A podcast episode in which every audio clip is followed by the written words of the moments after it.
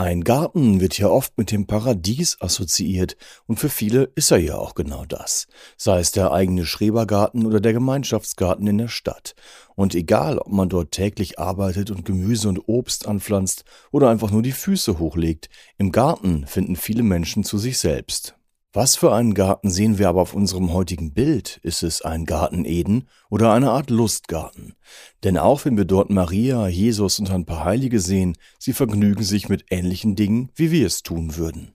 Es ist ein Bild voll religiöser Symbolik, die wir hier gleich entschlüsseln wollen. Dazu suchen wir nach dem Paradies, hören das Hohelied Salomos und beleuchten einen kleinen Teil der kulturellen Geschichte des Gartens und versuchen sogar anhand dieser etwas mehr über das Wesen der Menschheit zu erfahren. Bevor wir all dies tun, hören wir erstmal Musik von einem Mann, der sich am liebsten gleich selber ins Beet einpflanzen möchte. I'm planting myself in the garden Believe me,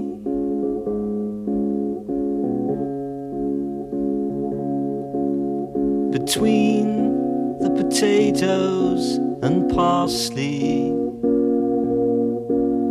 believe me.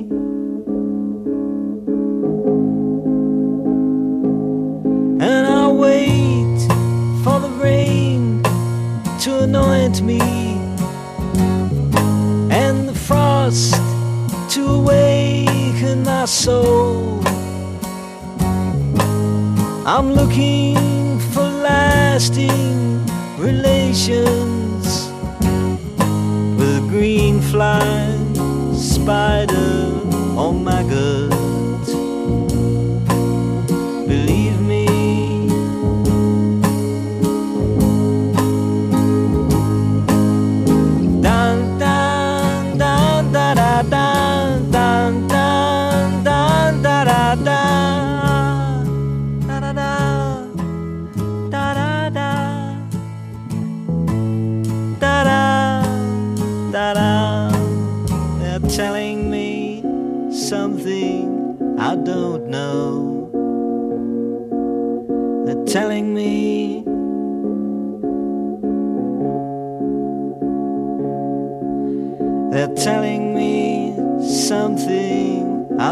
think so.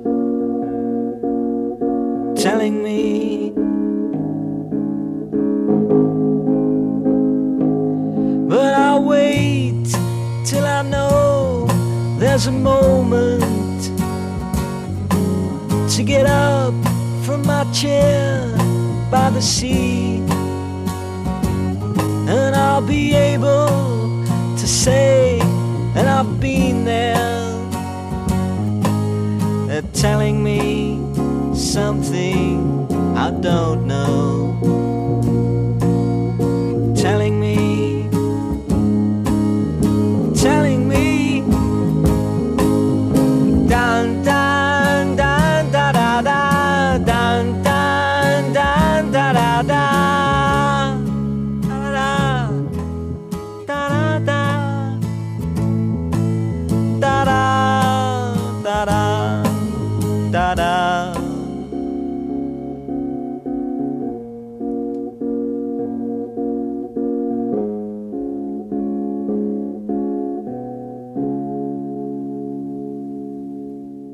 Pflanze mich selbst in den Garten zwischen die Kartoffeln und die Petersilie.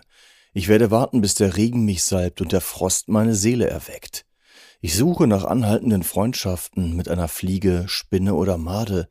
Ich glaube, die können mir was erzählen, das ich noch nicht weiß.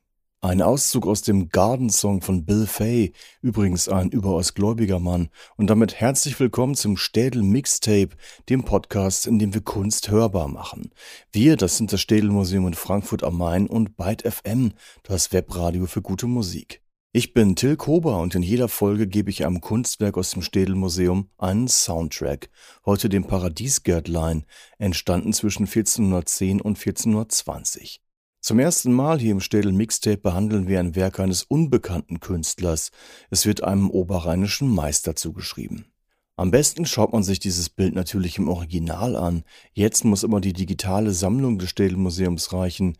Den Link zum Bild findet ihr in den Show Notes. Während ihr nun also das Paradiesgärtlein betrachtet, hören wir Musik der Band Popol Vuh, die hat 1975 das Hohe Lied Salomos vertont. Dazu kommen wir, wie gesagt, später noch. Wir hören das Stück Mitten im Garten.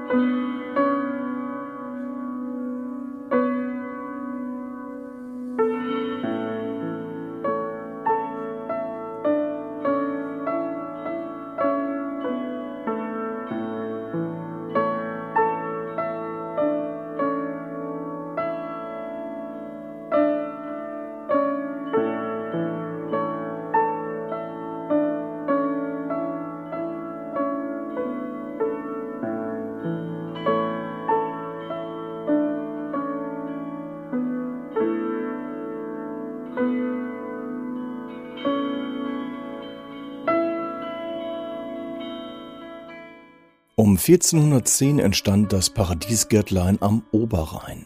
Maria sitzt oder vielmehr thront, in einen blauen Umhang gehüllt, in der Mitte des Bildes und blättert in einem Buch. Neben ihr ein Tisch mit Wein und Äpfeln. Vor ihr sitzt ihr Sohn, das Jesuskind, und spielt auf einer Zither. Die beiden sind in Gesellschaft weiterer Heiliger. Welche das genau sind, darüber wird gestritten. In der Männergruppe rechts kann man den heiligen Georg und den Erzengel Michael erkennen. Georg, der Drachentöter, trägt einen Ritterharnisch, neben ihm liegt der von ihm getötete und zusammengeschrumpfte Drache auf dem Rücken. Auch das Böse, der Teufel, ist besiegt und nur sehr klein. Er sitzt affenähnlich und äußerst unzufrieden neben dem Erzengel Michael im blauen Umhang mit goldenen Flügeln. Die drei weiblichen Heiligen zur Linken schöpfen Wasser aus einem Brunnen, pflücken Kirschen und musizieren. Das kennt man auch von weltlichen Darstellungen. Das Paradiesgärtlein ist eine interessante Mischung aus sakralen und profanen Themen, aus Marienmystik und exakten Darstellungen von Tieren und Pflanzen.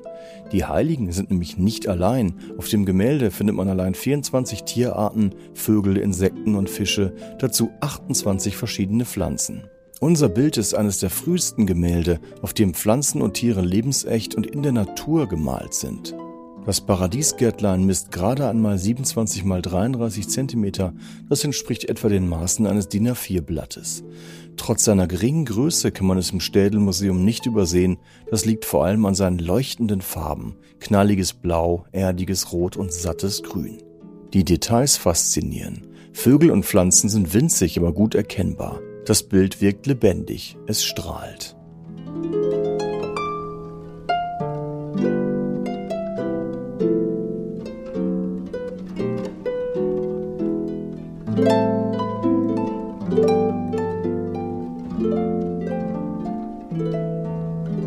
Durch die Mauer im Hintergrund wird der Garten als Hortus conclusus, als geschlossener Garten interpretiert. Diese Darstellung eines Hortus conclusus ist ein eigenes religiöses Bildmotiv. Es verweist auf die Mutter Gottes und wurde oft so dargestellt. Eingezäunt, sicher, friedlich. Selbst Teufel und Drache haben hier nichts zu melden. Die Atmosphäre auf dem Bild ist harmonisch und intim. Die Frömmigkeit verbindet sich mit einer weltlichen Freude an der Wirklichkeit. Es könnte also genauso gut auch ein Lustgarten sein. Lässt man sich auf das Bild ein, kann man den Duft der Blumen riechen und den Gesang der Vögel hören. Die göttliche Vielfalt, die Schönheit der Schöpfung wird in all seiner Pracht dargestellt. Die ursprüngliche Herkunft ist nicht belegt, doch nimmt man aufgrund vergleichbarer Werke eine Entstehung am Oberrhein an. Der Maler ist unbekannt. Das ist Anfang des 15. Jahrhunderts nichts Ungewöhnliches. Viele Künstler malten nicht für den eigenen Ruhm oder künstlerischen Rang, sondern zum Gebrauch. Und so wurden viele Werke auch gar nicht signiert. Vermutlich wurde es von der Äbtissin eines Frauenklosters oder einer anderen höher gestellten Dame in Auftrag gegeben und diente als Meditations- und Erzählbild.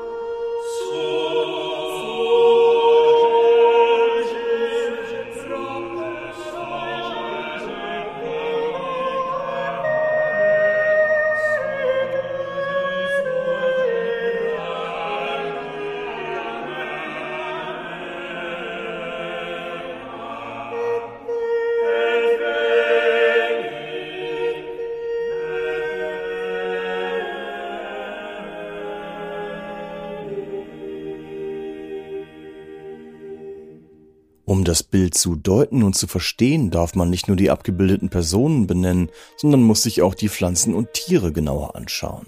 Fische, Insekten, Vögel und Pflanzen sind trotz des winzigen Formats so detailliert und naturgetreu abgebildet, dass man sie alle bestimmen kann. Wenn ich nun auf jeden Vogel und jede Blume genau eingehe, dann sprengt das leider den Rahmen der Sendung, aber auch hier ist alles mit Symbolik aufgeladen, kein Tier ist hier zufällig oder willkürlich. Es bestätigt sich, was der Hortus Conclusus bereits andeutet, alles verweist auf Maria. Die Bedeutung und Bewunderung Marias war zur Entstehungszeit des Bildes und auch noch danach immens. Man kann von einer regelrechten Marienverehrung sprechen. Für einige war sie die Herrin und Gebieterin im Himmel. Martin Luther kritisierte den Marienkult als Aberglaube, da er fürchtete, dieser könne sogar Gott verdrängen. Die Pflanzen auf unserem Bild spiegeln einzelne Aspekte von Marias Tugenden wider, wie sowieso das Paradies an sich die Mutter Gottes repräsentiert. Der Erdbeerbusch steht unter anderem für ihre Jungfräulichkeit, der Baumstumpf mit zwei aufgepfropften Zweigen für die unbefleckte Empfängnis. Rosen, Pfingstrosen, Samtlilien, Goldlack, Primel und Akelei, alles Marien- und Paradiesblumen. Die Gleichsetzung der Lilie mit Maria geht auf das Hohelied Salomos zurück, dazu gleich mehr. Hören wir erstmal ein Ave Maria vom Brasilianer Caetano Veloso.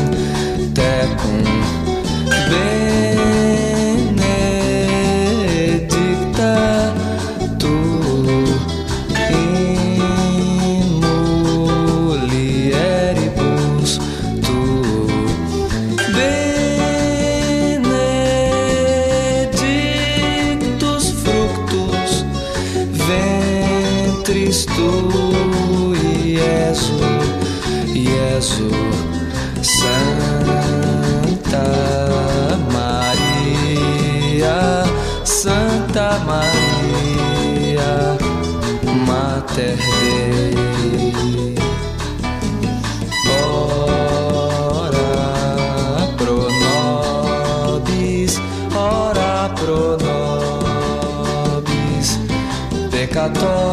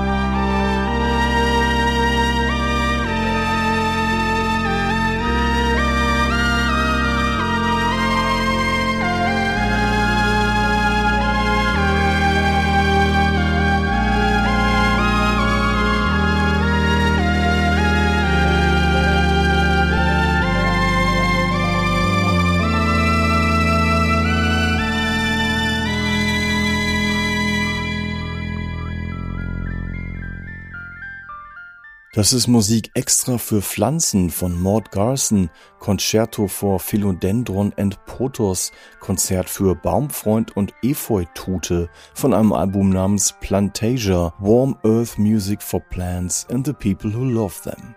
In der griechischen Mythologie ist Pothos die Verkörperung des Liebesverlangens. Als Pflanze ist Pothos oder eben wie gesagt Efeutute allerdings giftig, führt zu Schwellungen im Mund und Hautreizung. Ja, wie das nun wieder alles zusammenhängt. Die Darstellung eines geschlossenen Gartens, eines Hortus Conclusus, bezieht sich wie gesagt auf Maria oder genauer gesagt auf ihre Reinheit. Und das, obwohl die Idee des geschlossenen Gartens ursprünglich aus einer profanen Sammlung von Liebesliedern kommt. Aus dem Hohelied Salomos, zu finden im Alten Testament, gedichtet im 10. Jahrhundert vor Christus von eben König Salomo, Herrscher über das vereinte Königreich Israel.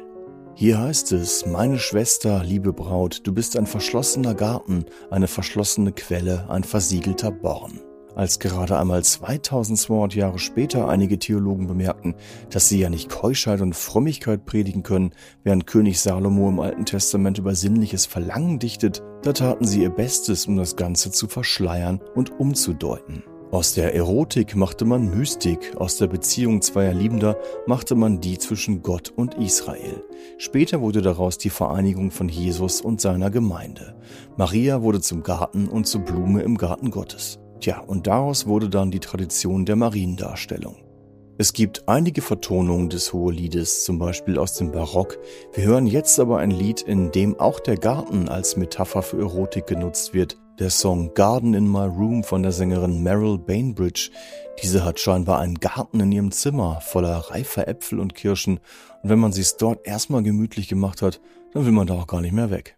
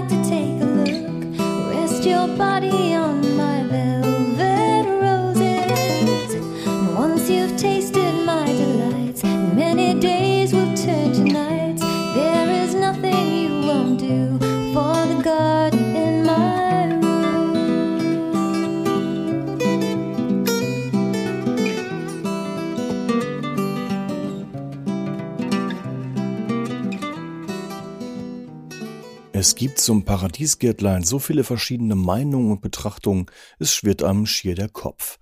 Allein der Disput, woher das Bild nun stammt, zog sich über Jahrzehnte, ganz zu schweigen vom Streit, wer darauf abgebildet ist. Auch der Titel oder die Zuschreibung Paradiesgärtlein existiert erst seit dem 19. Jahrhundert, das Bild hatte ja ursprünglich keinen Titel.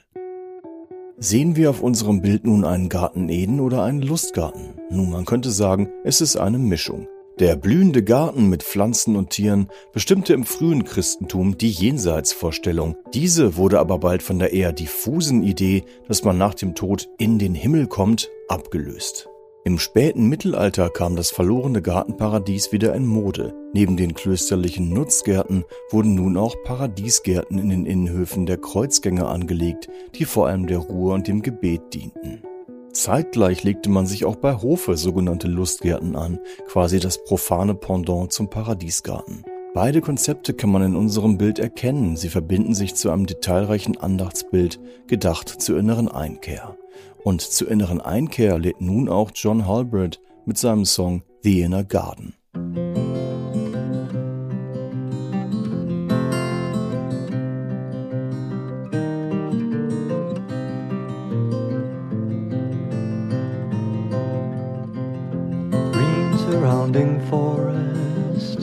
Lost within your branches, came upon your wall. I wanna come through. Trellises of ivy, gate of woven silver, heard a silence singing very old, very new.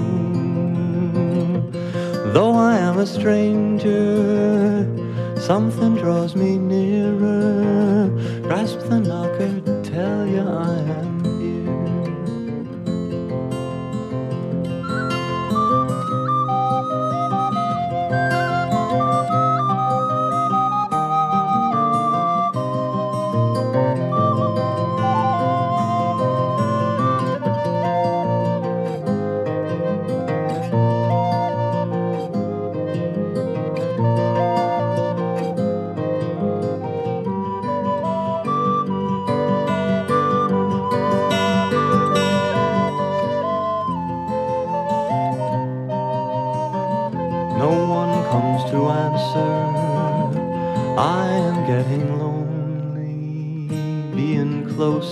worse than far away. Now my hands are bleeding, knocking out of numbness. Want to know you, won't you let me stay?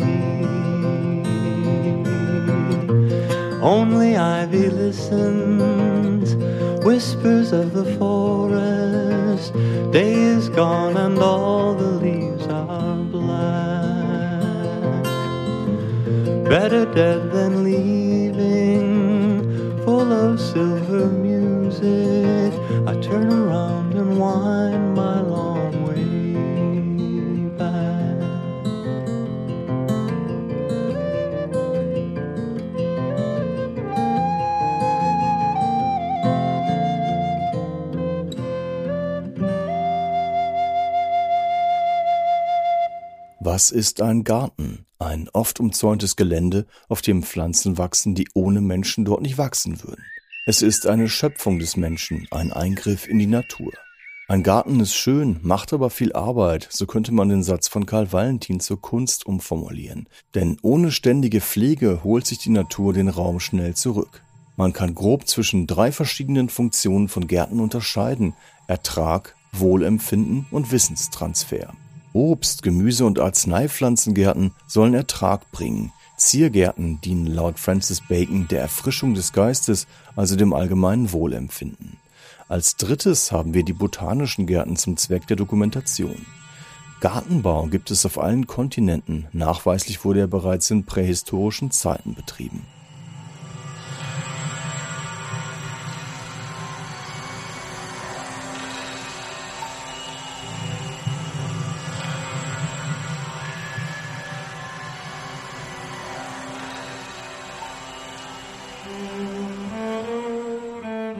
Auch interessant ist es, zwischen klösterlichen, republikanischen und fürstlichen Gärten zu unterscheiden.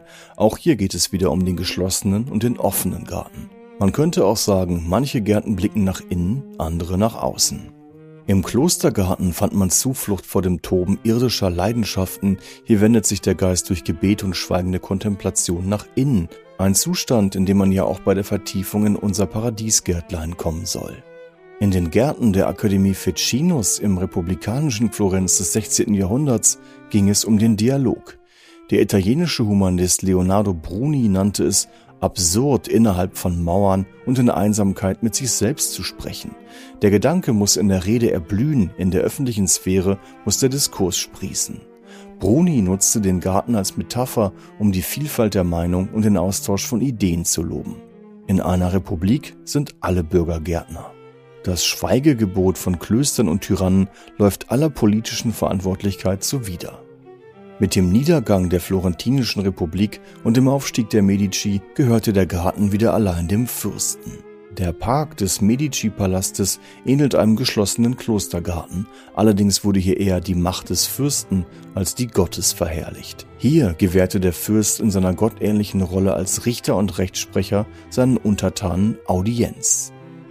Hören wir ein Stück aus der Entstehungszeit des Paradiesgärtleins, Dazu, wie passend, ebenfalls von einem unbekannten Komponisten und auch thematisch passend im Text heißt es, Ihr Garten mit frischem Grün geschmückt, in strenger Abgeschiedenheit gefangen, die Frucht, die du hervorgebracht, kam nicht aus der Natur, sondern aus Glauben.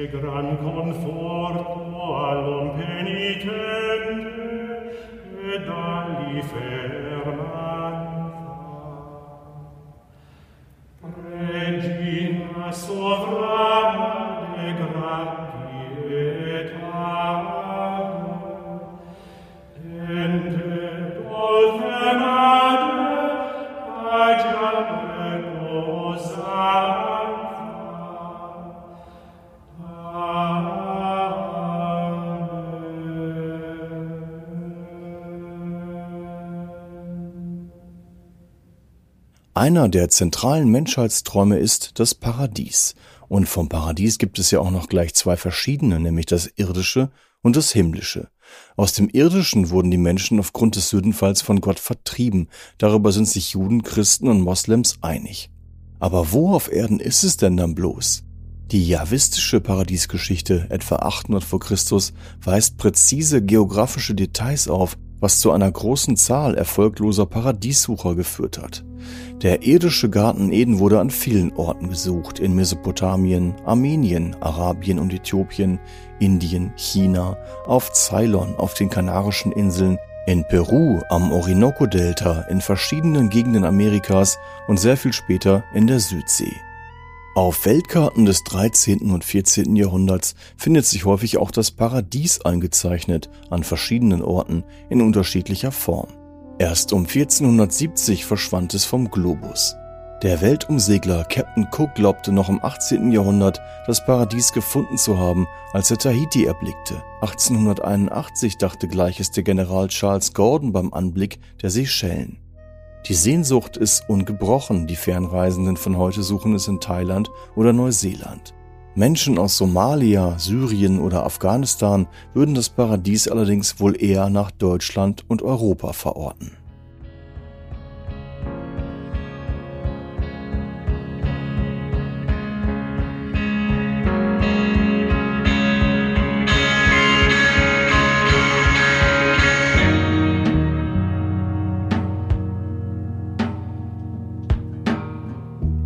soon.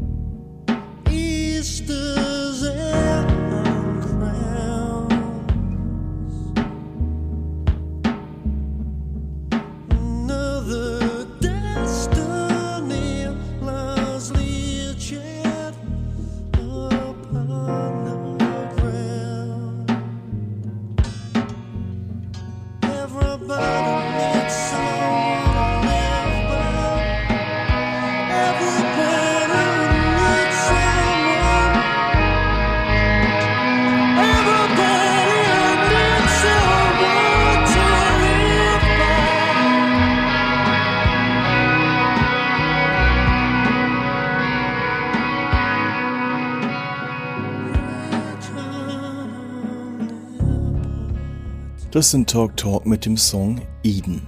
Das Wort Paradies kommt aus dem Altiranischen. Bereits hier bedeutet es Umwallung. Daraus wurde dann umzäunter Garten oder Park. Im Wort schwingt also die Erinnerung an persische Palastgärten mit, Orte der Muße, des Wohlbefindens und der Lust.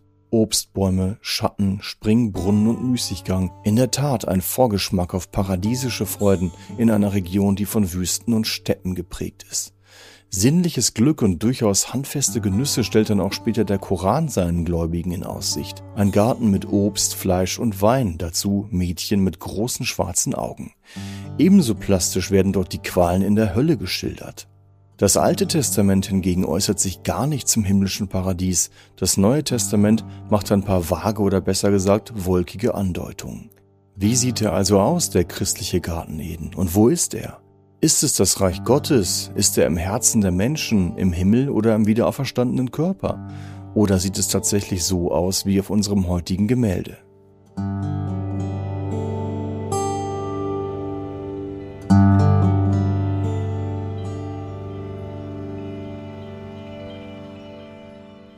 Nun, da die Bibel vage bleibt, blicken wir in die Literatur. Im Ritterepos Der rasende Roland, geschrieben Anfang des 16. Jahrhunderts vom Italiener Ludovico Ariosto, tauchen zwei verschiedene Gärten auf. Der eine ist voller Blendwerk, nichts ist echt, nicht mal die Pflanzen, und der ganze Zauber dient nur dazu, die Besucher des Gartens zu verwandeln und dort einzusperren. Und obwohl die Hauptfiguren um den Hokuspokus wissen, geht von diesem Garten eine immense Verlockung aus. Der andere Garten wiederum ähnelt dem Garten Eden und ist fürchterlich langweilig. Ganz ähnlich verhält es sich in Dantes göttlicher Komödie. Als der Protagonist Eden betritt, heuchelt er entzücken, hat es aber ebenso eilig, diese einschläfernde Gegend schleunigst zu verlassen.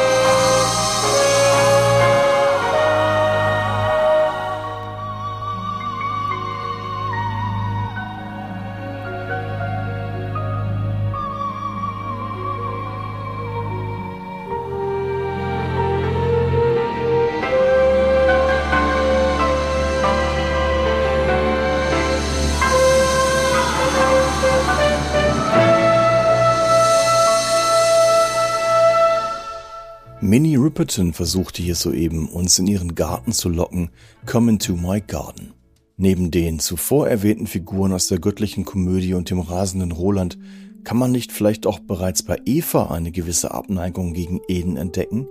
Für den Kulturphilosophen Robert Harrison ist diese christliche Vorgeschichte der rote Faden, der sich auch heute noch, trotz postchristlicher Zeiten, im Westen, in der Moderne und im Kapitalismus widerspiegelt. Die Suche nach dem Glück ist nur so lange interessant, solange man sucht. Das Ergebnis davon ist der Glaube an Wachstum, an falsche Verheißungen und eine spirituelle Rastlosigkeit. Ist also eine Szene wie auf unserem Bild, dem Paradiesgärtlein, kein Sehnsuchtsort, keine Inspiration für unser Leben? Nun, scheinbar doch, denn auch wenn in Deutschland weiterhin jeden Tag etliche Menschen aus der Kirche austreten, so haben viele doch das Bedürfnis nach Klostergärten, nach Einkehr, Fasten, Ruhe und stillem Gebet. Sie tun dies mittlerweile nur in Schrebergärten, beim Yoga, beim Detox-Coaching, beim Schweigeseminar oder beim Ayurveda Wellness-Wochenende. Hildegard von Bingen und ihr Wissen über Heilpflanzen ist hip, Einmachen und Fermentieren von Obst und Gemüse der letzte Schrei. Wer hätte es gedacht? Unser Paradiesgärtlein ähnelt der Gartenidylle im Wochenendhäuschen. Man muss sich nur den Teufel und den Drachen wegdenken. Oder auch nicht. Das muss ja jeder selber entscheiden. Eine ähnlich prominente Schar von Gästen wie auf unserem Bild findet sich auch im nächsten Lied. Gut, es sind nicht die Mutter Gottes, Jesus und der Erzengel Michael, aber immerhin Debbie Harry, Peter Fonda, Dennis Hopper und Mia Farrow. Sie alle sind auf Salvador Dalis Garden Party. Wir hören die Television Personalities.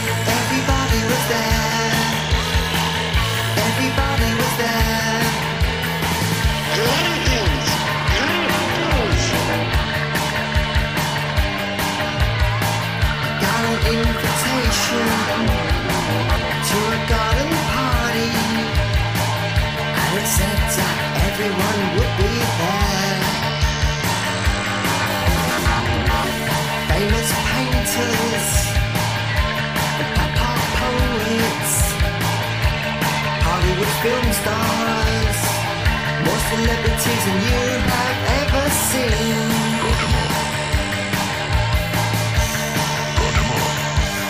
It was some kind of happen.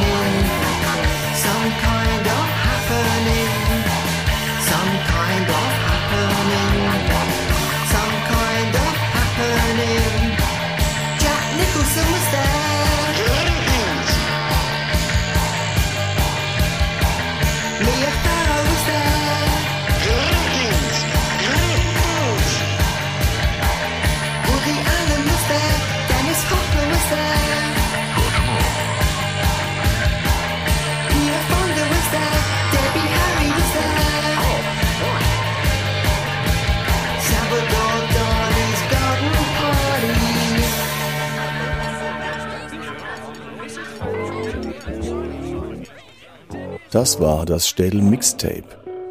Mein Name ist Till Kober, ich bin Produzent und Autor dieser Sendung und wähle die Musik aus. Anne Sulzbach vom Städel Museum steht mir mit kunsthistorischer Recherche zur Seite. Redaktion Franziska von Plocki. Im Mai geht es weiter mit dem Bildnis eines Malers in einem Pariser Atelier, gemalt 1887 von Ottilie W. Röderstein. In den Show Notes findet ihr einen Link zum Gemälde sowie unsere E-Mail-Adresse mixtape@städelmuseum.de. Hier könnt ihr euch mit Musikideen beteiligen und uns natürlich auch Feedback zur Sendung schicken. Wie immer freuen wir uns, wenn ihr uns weiterempfehlt. Wir träumen zum Ende noch vom Garten Eden zusammen mit dem Saxophonisten Ned Burchell und dem Stück Dream of Eden. Ich bedanke mich fürs Zuhören. Macht's gut. Tschüss.